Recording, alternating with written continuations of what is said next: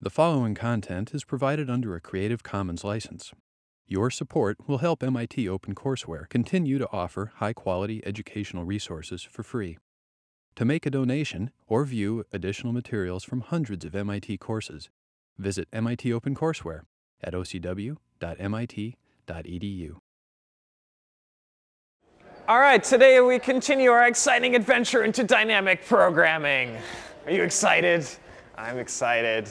Super excited. Dynamic programming, as you recall, way back before Thanksgiving, is a super exciting, powerful technique to design algorithms, especially to solve optimization problems where you want to maximize or minimize something. Last time we saw how two algorithms we already knew, namely how to compute the nth Fibonacci number uh, and how to compute shortest paths via Bellman-Ford, are really dynamic programs in disguise. And indeed, for at least for Bellman-Ford, that's how they were invented, uh, was to apply a general technique, which we're going to see today in full generality, more or less, most of the generality, in five easy steps. And uh, we're going to see that technique applied to two new problems, which are much more interesting than the ones we've already solved, namely how to make your text look nice in a paragraph, where to break the lines, that's text justification, and how to win and make loads of money at blackjack. So lots of practical stuff here, and we're going to get understand see one new technique for general dynamic programming. Uh, these are some some things I wrote last time. Actually, one of them I didn't write last time. In general, you can think of dynamic programming as a, a carefully executed brute force search. So in some sense, it's, your algorithm is going to be trying all the possibilities, but somehow avoiding the fact that there are exponentially many of them. By thinking of it in a clever way, you can reduce the exponential search space down to a polynomial one, even though you're still not being very intelligent and you're still blindly trying all possibilities. So that's the brute force part. Uh, in more detail, the three main techniques in dynamic programming are the idea of guessing, the idea that oh, I want to find the best way to solve a problem. Let's pick out some feature of the solution that I want to know. I don't know it, so I'll guess the answer meaning I'll try all the possibilities for that choice and take the best one. So guessing is really central to dynamic programming. Then uh, we also use a recursion, some way to express the solution to our problem at, in terms of solutions to subproblems. So it's usually very easy to get a recursion for a lot of problems as long as they have some kind of substructure. Like shortest paths, we had that subpaths of shortest paths were also shortest paths. So that was handy. Uh, usually the recursion by itself is exponential time, like even with Fibonacci numbers. But we add in this technique of memoization, which is just once we compute an answer, we store it in a lookup table. If we ever need that answer again, we reuse it instead of recomputing it. So we store, we memo, we write down in our memo pad anything that we compute. Those techniques, all these techniques together give you typically a polynomial time dynamic program, when they work, of course. The memoization makes the recursion polynomial time. The guessing is what is doing a brute force search. And magically, it all works if you're careful. Um, another perspective, kind of an orthogonal perspective or another way of thinking about it, which I think should be comfortable for you because we spent a lot of time doing shortest paths and expressing problems that we care about in terms of shortest paths, even if they don't look like it at first glance. Dynamic programming, in some sense, is always computing shortest paths in a DAG. So you have some problem you want to solve, like you have text and you want to split it up into lines so it looks nice in a paragraph. Um, you express that problem somehow as a directed acyclic graph. And then we know how to compute shortest paths in directed acyclic graphs in linear time. And that's basically what dynamic programming is doing. I, haven't, I didn't realize this until last week. So this is a new perspective. It's an experimental perspective, but I think it's helpful. It's actually, dynamic programming is not that new. It's all about how to be clever in setting up that DAG. But in the end, the algorithm is very simple. Okay? And then we had this other perspective, uh, or not, back, back to this perspective, I guess. Um, in general, we have the real problem we want to solve. We generalize it in some sense by considering lots of different subproblems that we might care about like with Fibonacci, we had the nth Fibonacci number. We wanted to, uh, we really just wanted the nth Fibonacci number, but along the way we're going to compute all f1 up to fn. So those are our subproblems. And if we compute the amount of time we need to solve each subproblem and multiply that by the number of subproblems, we get the total time required by the algorithm. This is a general true fact. Uh, and the fun part here is we get to treat any recursive calls in this recursion as free, as constant time. Because we really only pay for it the first time, that's counted out here. The second time we call it, it's already memoized, so we don't have to pay for it. So this is, in some sense, an amortization, if you remember amortization from table doubling. Uh, we're just changing around when we count the cost of each subproblem, and then this is the total running time. OK, so that's the spirit uh, we saw already. I'm going to give you the five general steps, and then we're going to apply them to two new problems. So five easy steps to dynamic program.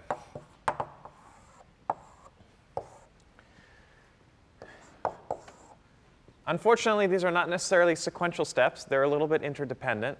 And so easy should be in quotes.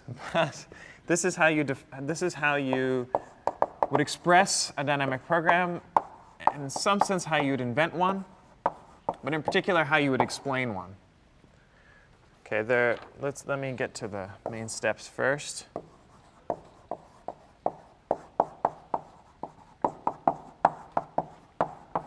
First step is to figure out what your subproblems are going to be. Second part is to guess something. Third step is to relate subproblem solutions, usually with a recurrence. I guess always with the recurrence. Fourth step is to actually build an algorithm.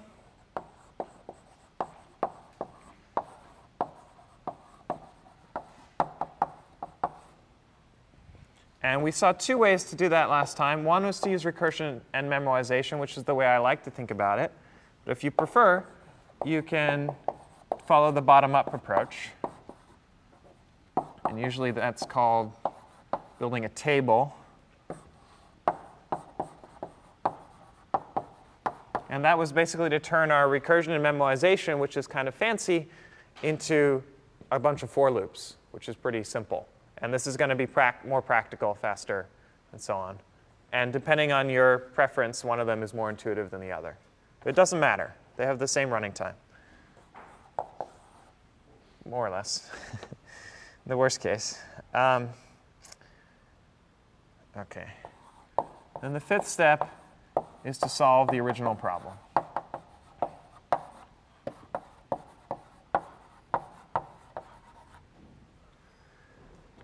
All right. So we've sort of seen this before. And in fact, I have over here a convenient table. It's called cheating. Of the two problems we saw last time, Fibonacci numbers and shortest paths. And I've got steps one, two, three, four. I ran out of room, so I didn't write five yet. But we'll get there. So what are our subproblems? Well, uh, for Fibonacci, they were f1 through fn. So there were n different subproblems. And in general, because of this formula, we want to count how many subproblems are there. So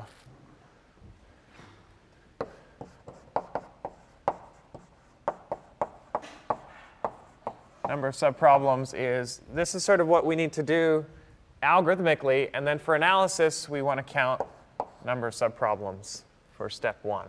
And so for Fibonacci, there were n of them. For shortest paths, we had we defined this delta sub k of SV. This was the shortest path from S to V that uses at most k edges. That was sort of what Bellman Ford was doing. And uh, the number of different subproblems here was v squared, because we had to do this for every vertex v, and we had to do it for every value of k between 0 and v minus 1 v minus 1 was the number of rounds we need in Bellman Ford. So it's, it's v times v. Different subproblems, v squared of them. Okay, second thing was we wanted to solve our problem, and we do that by guessing some feature of the solution. In Fibonacci, there was no guessing. So the number of different choices for your guess is one. There's nothing, there's only one choice, which is to do nothing. Um, and for shortest paths, what we guessed was, well, we, we, we know, you know we're looking for some path from S to V. Let's guess what the last edge is. There's some last edge from U to V, assuming the path has more than one edge, or more than zero edges. Uh, what could that edge possibly be? Well, it's some incoming edge to V. So there's going to be in degree of V different choices for that. And to account for the case that that's 0, we do a plus 1. But that's not a big deal. So um, that was the number of different choices. In general, if we're going to guess something, we need to write down the number of choices for the guess. How many different possibilities are there? That's our analysis. OK, the next thing is the recurrence. That's step three. We want to relate all the subproblem solutions to each other. For Fibonacci, that's the definition of Fibonacci number, so it's really easy. Uh, for shortest paths, we wrote this min. In general, typically it's a min or a max, whatever you're trying to solve. Here we're doing shortest paths. You could do longest paths in the same way. Uh, so you compute a min of delta sub sk minus 1 of su. The idea is we want to compute this part of the path, the s to u part. And we know that has one fewer edge because we just guessed what the last edge was. Except we don't really know what the last edge was, so we have to try them all. We try all the incoming edges into V. That's this part. And for each of them, we compute, uh, I forgot something here. This, should, this is the cost of the first part of the path. Then I also need to do plus the weight of the UV edge. That will be the total cost of that path. You add those up. You do it for every incoming edge. That is, in some sense, considering all possible paths. Assuming you find the shortest path from S to U, that's going to be the best way to get there. And then use some edge from U to V uh, uh, you know, for some choice of U. This will try all of them, so it's really trying all the possibilities. So it's pretty clear this is correct if there are no negative weight cycles. You have to prove some things. We've already proved them. It's just slow, but once you add memoization, it's fast. Uh, now, how long does it take to evaluate this recurrence? constant time if you don't count the recursive calls or count them as constant. Over here, we're taking a min over in degree of v things, so we have to pay in degree of v time. Again, counting the recursions is free, but for each one of them, we have to do an addition. So it's constant work per, per guess. And this is quite common. Often the number of guesses and the running time per subproblem are the same up to constant factors. Sometimes they're different. We'll see some examples today. Okay, step four. Uh, let's see. So here we evaluate the time per subproblem. That's once you have the recurrence, that becomes clear. You want to make sure that's polynomial. Often these are the same. And then we either recurse recursive memoize or build a DP table. I'm not going to write those. We did it for Fibonacci last time. Shortest paths, pretty easy. Uh, and in general, what we need to check here is that the subproblem uh, recurrence is acyclic.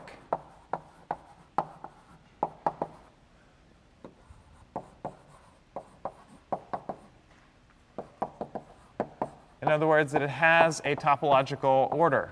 So we can use topological sort. We don't actually use topological sort algorithm usually. You can just think about it. Uh, in the case of Fibonacci numbers, it's clear you want to start with the smallest one and end up with the biggest one. You can't do the reverse, because then when you're trying to compute the nth, you don't have the ones you need, n minus 1 and n minus 2. But if you do it in this order, you always have the one you need by the time you get there. In general, there's a DAG there, and for Fibonacci it was like this. Every node depends on the previous and the second previous. But you just choose a topological order, which is here left to right. And you're golden. And these are actually the for loops you get in the bottom-up DP. For shortest paths, you have to think a little bit. You have to do the for loop over k on the outside, the for loop over v on the inside. The reverse does not work. I won't go through that, but we drew the DAG last time. And that's the main thing you need to do here. And then, of course, you use this formula to compute the overall running time, which is just multiplying this quantity with this quantity.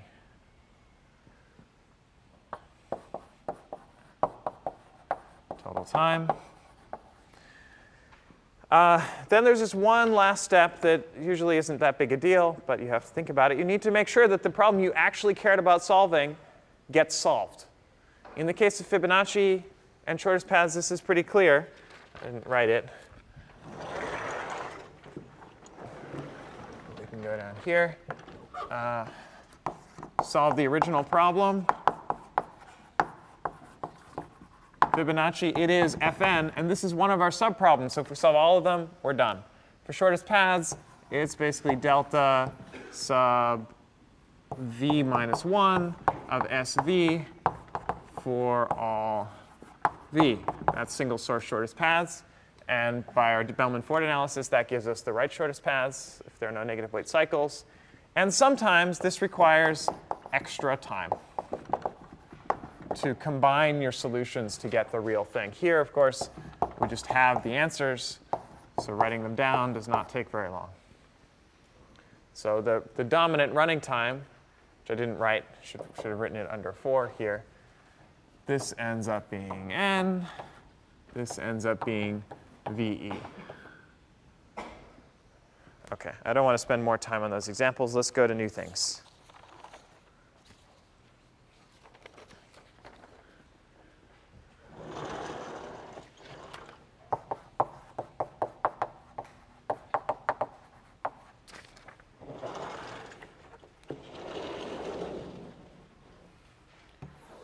So first problem we're going to look at today is text justification.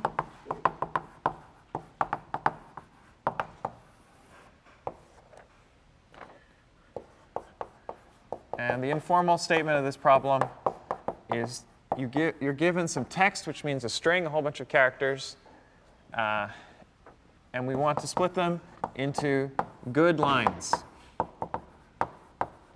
Okay, the rules of the game here are we're going to, like in the early lectures of document distance, we have some definition of splitting a document into words separated by spaces. And what we want to do is cut, we can only cut between word boundaries. And we want to, uh, you know, write some text, can have some spaces in it. Then there's a new line, something like that. But we'd like to avoid, and we want to justify our texts on the right here. And so we'd like to avoid big gaps like this because they look ugly. They're hard to read. Now, if you use uh, Microsoft Word, at least before the latest versions, they follow a greedy strategy, which is very simple. You pack as many words as you can on the first line, then you go to the next line, pack as many words as you can on the second line, keep going like that.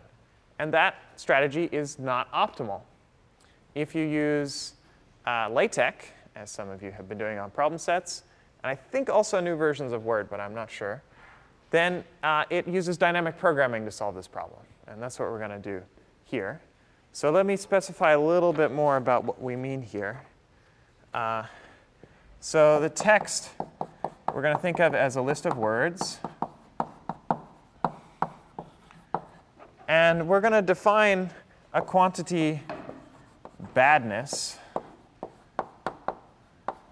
And this is a, an aesthetic quantity, if you will. I'm going to tell you what LaTeX uses.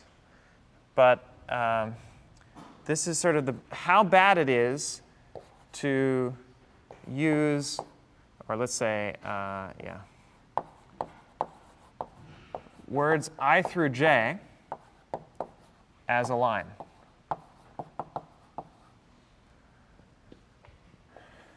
So this is Python notation. So it starts at i and ends at j minus 1. That'll be convenient. Um, so I have this list of words. And if I look at words i through j minus 1, and I think of what happens if I pack them in a line, uh, well, they may fit or they may not fit. Okay, so there's going to be two cases. Uh, if they don't fit, I'm going to write infinity, because that's really bad.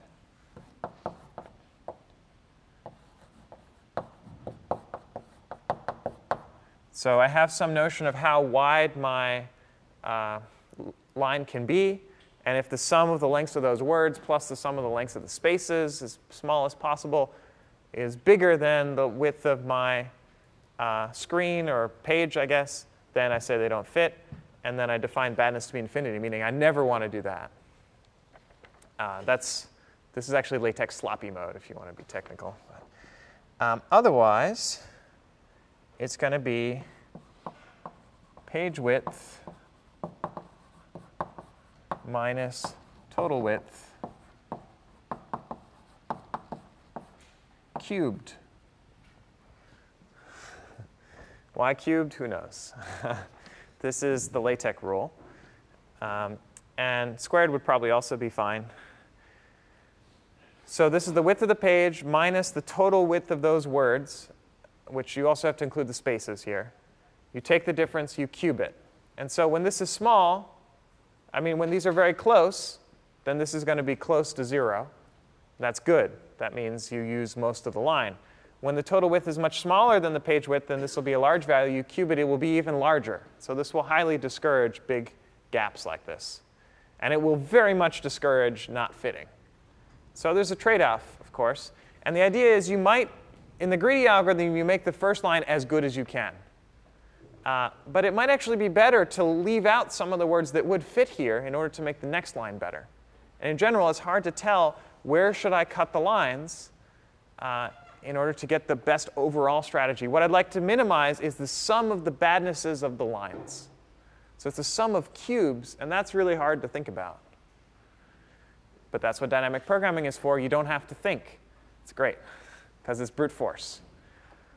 OK, so the first thing we need to do is define subproblems. This is, in some sense, the hard part. The rest will follow easily. So I think actually it might be easier to think about, uh, for this problem, what would be the brute force strategy? How would you try all possibilities exponential time? Suggestions?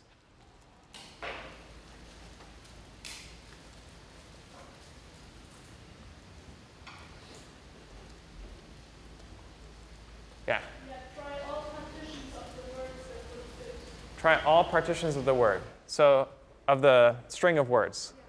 So I mean, it could be I, it all fits in one line. I could be it's split into two lines. I try all possible splits there. In general, I'm guessing for every word, does this start a line or not?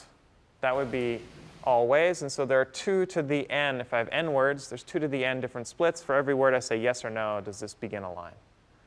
So what I'd like to figure out is where those lines begin. That's, that was the point of that exercise.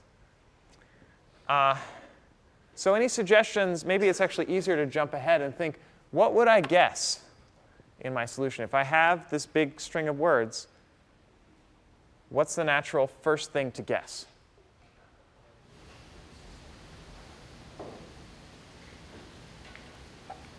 Yeah? Guess how long the first line is. Yeah. We know that the first word begins a line, but where, where does the second line begin? So I'd like to guess where the second line begins. That's, so you know, I have a beginning of line here, and then I have a beginning of line here at the fourth word. Where does the, the second line begin? I don't know. Guess. So I'm going to try all the possible words after the first word and say, well, what if I started my second line here? Now, at some point, I'm going to be packing too much into the first line, and so I, I abort. But uh, yeah, I'll try them all. Why not? Okay, that's good. The issue is that once I've chosen where the second line is, of course, the next thing I want to guess is where the third line begins, and then I want to guess where the fourth line begins, and so on. In general, I need to set up my subproblem so that after I do the first guess, I have a problem of the original type. Okay, so originally I have all the words, but after I guess where the second line begins, I have the remaining words what's a good word for the remaining words? If I give you a list of words and I want from here on, it's called what? A subproblem, yes, that's what we want to define. Uh, it's called a suffix of the array. That's the word I was looking for. It's tough when I, I only have one word answers. So my subproblems are going to be suffixes, which is in Python notation i colon. They call it splices. Okay, how many subproblems are there? Have n words, two? Sorry? two to the n? That would, be, that would be a problem if it was 2 to the n. I hope it's only n.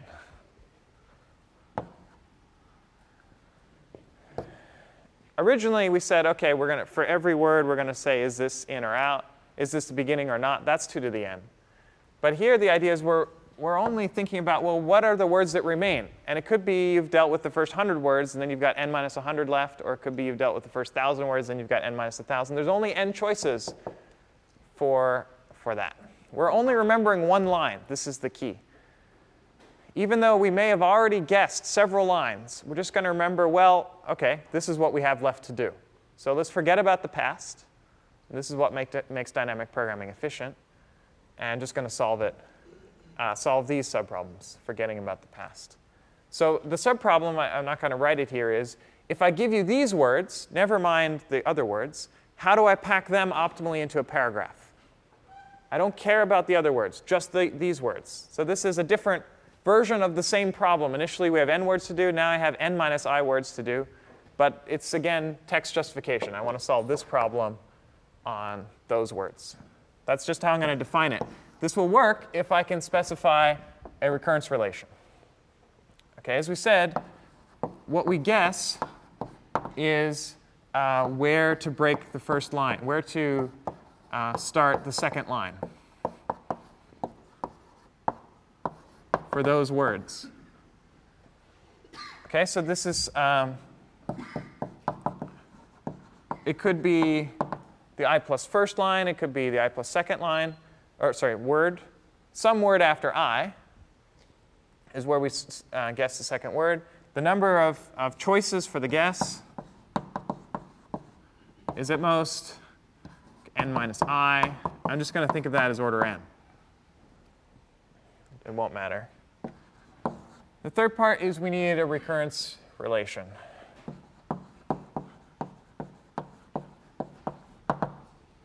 I claim this is very easy. I'm going to, uh, I didn't give this problem a name, so I'm just going to write it as dp of i. So this is going to be the solution to that suffix words from i onward. And I'd like to, what I want to do is consider all possible guesses. So I mean, this is going to be pretty formulaic at this point. After I've set up these ideas, there's pretty much only one thing I can write here, which is I want to do a for loop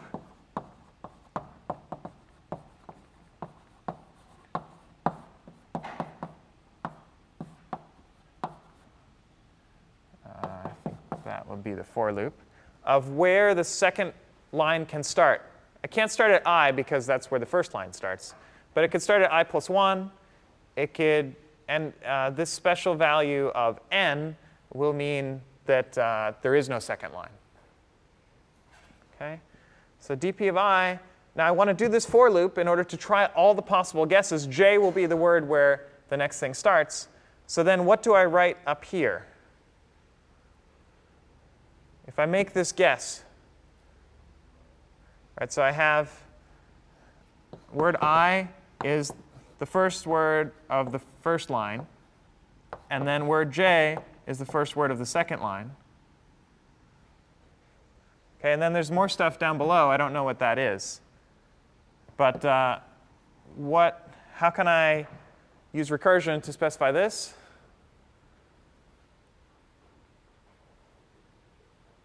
Dp of j. Exactly. I guess uh, if I'm doing recursion, I should use parentheses instead of brackets. But if you're doing it bottom up, it would be square brackets. So that's just dp of j. That's the cost of the rest of the problem. And I can assume that that's free to compute. This is the magic of dynamic programming. But then I also have to think about, well, how, what about the first line? How much does that cost? Well, that's just badness of ij. And we've already defined that. We can compute it in constant time. Dynamic programming doesn't really care what this is. It could be anything. As long as you're trying to minimize the sum of the badnesses, whatever function is in here, you just compute it here. This is the power of dynamic programming. It works for all variations of this problem, however you define badness. So you might say, oh, that's a weird definition. I want to use something else instead. That's fine, as long as you can compute it in terms of just i and j, and you know, looking at those words. OK, now I need to do uh, a min over the whole thing. So I want to minimize the sum of the badnesses. So I compute for every guess of j, I compute the cost of the rest of the problem plus the cost of that first line. And this is, in some sense, checking all possible solutions magically. OK. That's the recurrence. Uh, we need to check some things. I guess right now we just want to compute how much time does this cost, time per subproblem. is I have to do this for loop. Basically, I do constant work. All of this is constant work for each choice. I said there's order n choices. So this is order n.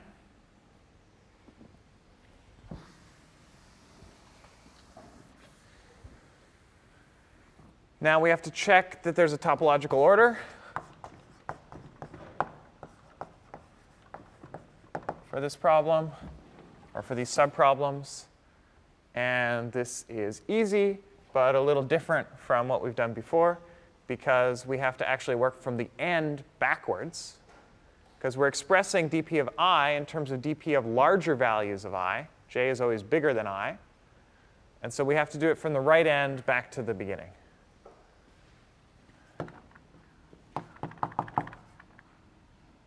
And n minus 1 down to 0. I didn't actually define dp of n. There's a base case here, which is dp of n equals 0. Because the meaning of dp of n is I have zero words, the nth word onward. There, are, there is no nth word. It's 0 to n minus 1 in this notation. So I don't pay anything for the, a blank line. OK, so that's uh, our topological order. This one, of course, is instantaneous. And then we work backwards. And always, whenever we need to compute something, we ha already have the value. Uh, the total time we get is going to be the number of subproblems, which is n, times the running time per subproblem, which is order n, which is order n squared. And in the worst case, it is indeed theta n squared. Although in practice, it's going to work better because lines can't be too long. Uh, so that's the running time. Then finally, we have to check that the original problem actually gets solved. And in this case, the original problem we need to solve is dp of 0. Because dp of 0 means I take words from 0 onwards. That's everybody. So that's, that's the actual problem I want to solve. So we work backwards. We solve all these subproblems that we don't directly care about, but then the first one is the one we want, and we're done. So in quadratic time, we can find the best way to pack lines, uh, pack words into lines. Question? dp of j is returning, it's like this. So dp of, this is a recursive definition. Imagine this is a recursive function. I wrote equals, which is uh, Haskell notation, if you will. But normally you think of this as like def dp of i is return min of this. This is Python. So uh, it's just it's returning the cost. What was the best way to pack those lines from j onwards? That's what dp of j returns. So it's a number. It's going to be a sum of badness values. And then we add on one new badness value. It's still a sum of badness values. We return the best one that we find. Now, this does not actually pack the words. That's a good It's maybe your implicit question. It's not telling you how to pack the words, it's telling you how much it costs to pack the words. This is a lot like shortest paths, where we didn't, it was annoying to actually figure out what the shortest path was. Uh, not that annoying, but that's not what we were usually aiming to do. We were just trying to figure out the shortest path weight. And then once we knew the shortest path weight, it was pretty easy to reconstruct the paths. So maybe I'll take a little diversion to that and talk about parent pointers.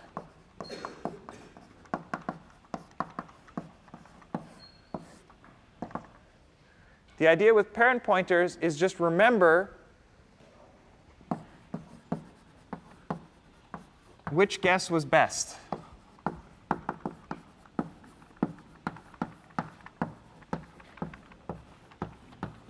It's a very simple idea, but it applies to all dynamic programs and lets you find the actual solution, not just the cost of the solution. We did the same thing with shortest paths. We even called them parent. Uh, so when we compute this min, we're trying all choices of j. One of them, or maybe more than one, but at least one of them actually gave you the min. That's usually called the argmin in mathematics. It's what was the value of j that gave you the minimum value of this thing. So I mean, when you compute the min, you're iterating over every single one. Just keep track of which one was the best. That's it. Call that the parent pointer. Uh, do I need to write that? I mean, here, parent, parent of i is going to be argmin of that same thing. So it's, it's a j value. And it's the best j value for i. And so we store that for each i. It costs no more work, just a constant factor more work than computing the min. We also write down the argmin. So we're already storing the min in the dp table. dp of i would, would get stored to be that. We also store parent of i. And then once we're done, uh, we start with our original problem and we follow parent pointers to figure out what the best choices were. So we start at 0 because we know word 0 begins a line.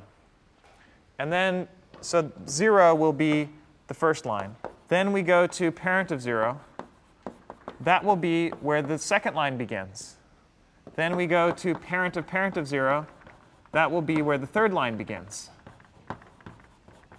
Okay, because these were the best choices for where the second line begins. This was where the best place where the second line begins, given that this is the first line. This is the best line where the second line begins, given that this was the first line. So that's really the third line, given this is the second line.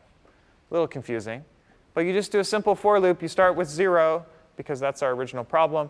You keep calling parent of the thing you currently have. And in linear time, you will reconstruct where the lines break. So you can use this technique in any DP.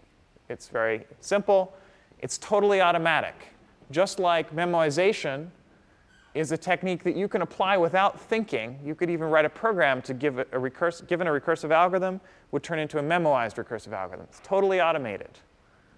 Same thing with the bottom-up DP table. As long as you know what the, uh, what the topological order is, just make those for loops, and then put exactly the recursive call, but turn it into an array call. Boom, you've got a bottom-up algorithm. Totally automatic, no thinking required.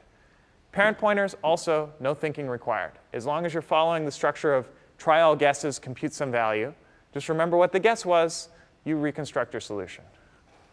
It's the great thing about dynamic programming is how much of it is automatic. The hard part is figuring out what to guess and then what your subproblems are, or the other order, whatever works. Any other questions about text? I would like to move on to blackjack. Okay, now I brought some cards because some of you may not know the rules to blackjack. How many people know blackjack? Okay, how many people do not? Willing to admit it? A few. All right, so this is for you and for fun, entertainment. So I'm going to bring Victor up to uh, help demonstrate the rules of blackjack.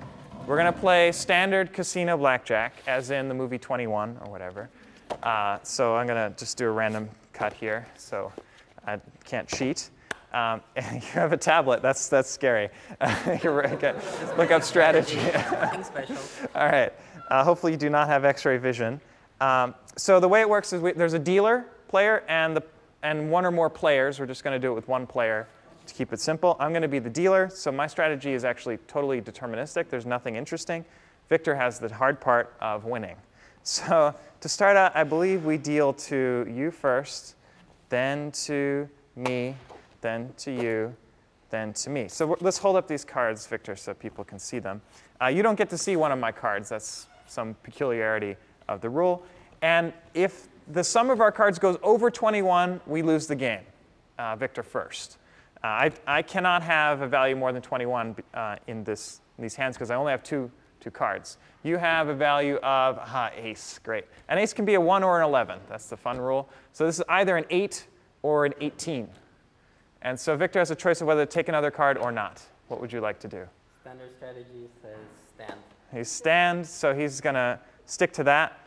At this point, uh, my cards flip over. I have 17, which is the same as you, which I believe means, I forget about I high rolls. 18. You have 18. Basic All right. So that's good. I'm going to hit in the hope that I have a small card that will push me right above you. Uh, but I do not. I lose. I'm sad. dealer, You have to stand on 17. Oh, always stand on 17. Yeah. Oh, all right, never mind. Lose, but Thanks. Yeah, I still lose. Game is over. My strategy is always stand on a value stand on mm, 17. less 17 or higher. And if I have a value less than 17, I always take another card. So let's do it one more time to get it right. So I'm going to deal to you, deal to me, deal to you, deal to me. So hold up your cards. You you have 18 again. Are you cheating? All right. I still have to stand. You still stand according to tablet. So I, in this case, have a 20, and so in this case, I win. All right, so you get the idea. Each, let's say in each case we're betting a dollar, so at this point we'd be even. He won one dollar, I won one dollar. Uh, but in general, uh, slight, I think it's balanced. For these rules, there's a For 1% these- advantage for the house. 1% advantage for the house. Interesting. All right. Well, that's beyond this class. Uh, what we're going to see is how to cheat in blackjack. Okay? So this is going to be. I encourage you to try this out at casinos. Just kidding. this is a little bit difficult to actually do in a casino unless you have an inside man. So if you have an inside man, go for it. Uh, it's guaranteed to win you lots of money because it's going to play optimally. In perfect information blackjack, I suppose that I already know the entire deck. Suppose somehow either I get to put the deck there or I have some x ray vision, I get to see the entire deck ahead of time.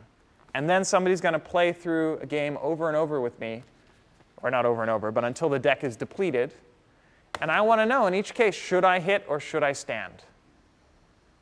And I claim with dynamic programming, you can figure that out.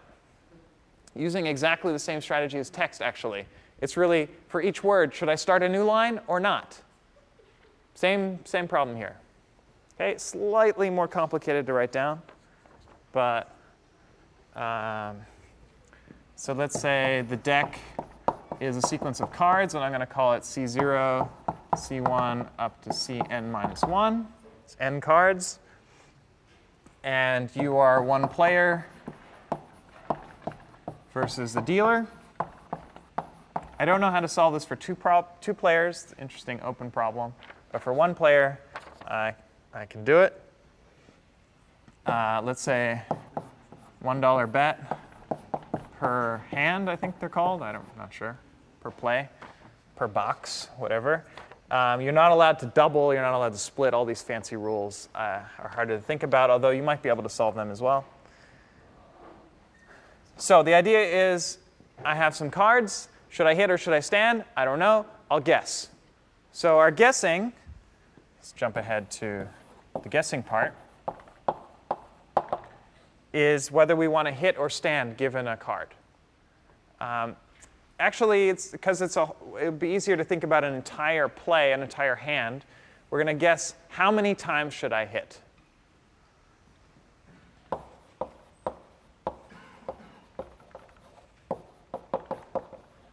In the first play. So initially, four cards are dealt. I look at my hand. Actually, I don't really look at my hand. I'm just going to guess ahead of time. Mm, I think I'll hit five times this time. Uh, I think I'll hit zero times this time. I mean, I'm just going to try them all. So I don't really have to be intelligent here. Okay? It's kind of crazy, but it works. Our subproblems. Anyone tell me what our subproblems would be in one word or less? Less would be impressive. yeah. Where do you start the new hand? Yeah, so it's going to be suffixes of the cards. So at some point, you know, we do a play, and then we get to the ith card, and then the rest of the game will be from the ith card on. So it's going to be suffix c i colon, I guess would be the notation here. It's a bit awkward. These are the cards that remain. And so the subproblem is what is the best play? What's the, what's the best outcome given $1 bets? How much money can I make? Maximize my winnings, say, given these cards onward. Who knows what happened to the earlier cards? But just these are the cards I'm left with. Okay, number of subproblems is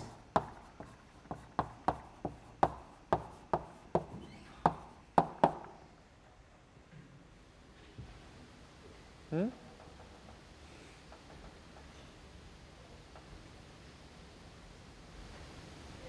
N. How many choices of I are there? N choices. Okay, this is really important. It's really useful that we're thinking about suffixes. It's not that some subset of the cards have been played. That would be really hard because there's exponentially many different subsets that could be left. It's always a prefix that gets played and therefore a suffix that's left. And there's only n suffixes. Remember that. I'm going to use it over and over in dynamic programming. So now uh, we, we need to solve the subproblem. Starting from CI, what's the best way to play? Well, the first four cards are fixed, and then we guess how many hits are left.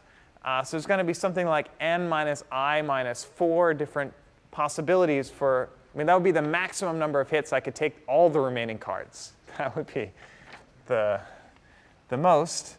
Um, and let's see. So the number of choices, I'll just say it's at most n. Don't have to be fancy here. OK, now we go to uh, the recurrence.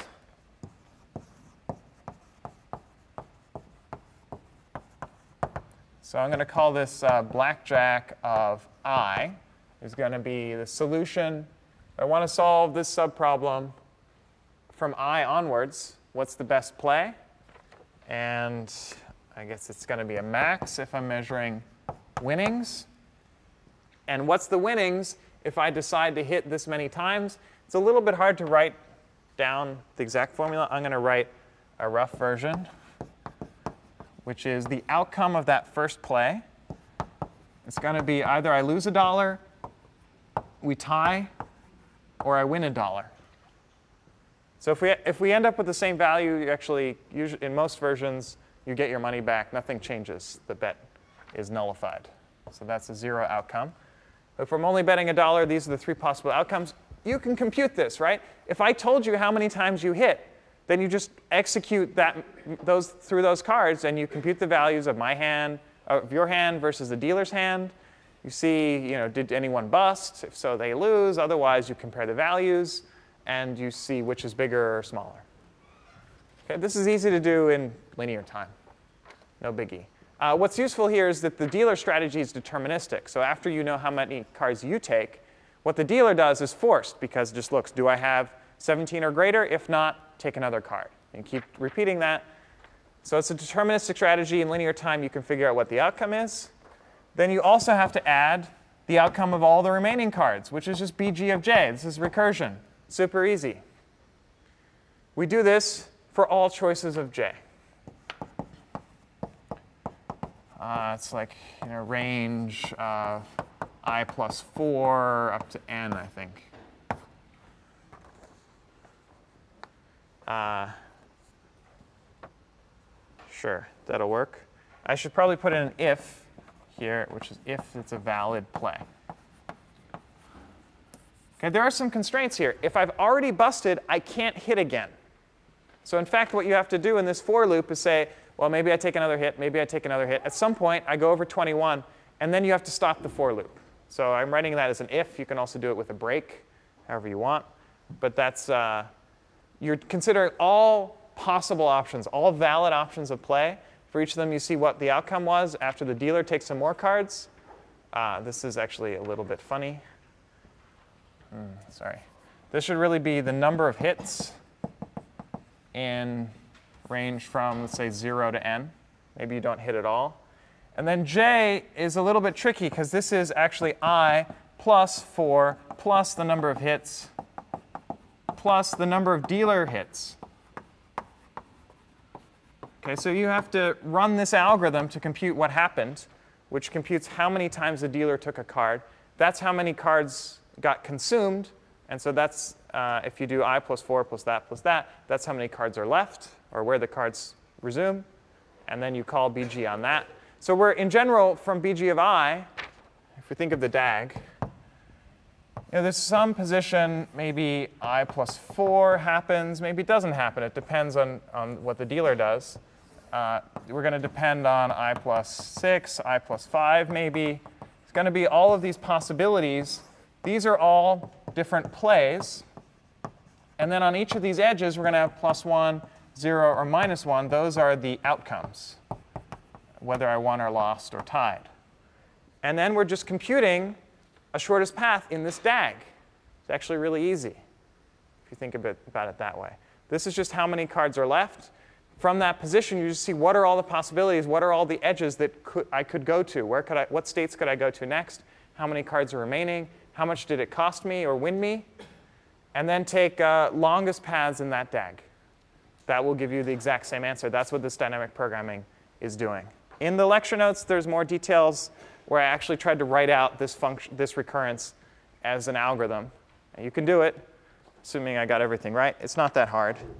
Uh, the order here is just the same as the order we did before. The running time is going to be cubic in the worst case because we have, uh, it's a little not obvious, but we have n subproblems. For each of them, we have n choices. And for each choice, we have to run the dealer strategy. And so that conceivably could take linear time. Here I'm assuming a general value of 21. If 21 is actually constant, it'll only be constant time to play out a single hand, and then it's quadratic time. So it depends on your model of generalized blackjack. Uh, but that's it. And you get some flavor of the power of dynamic programming. We're going to see it's even more powerful than this in the next two lectures.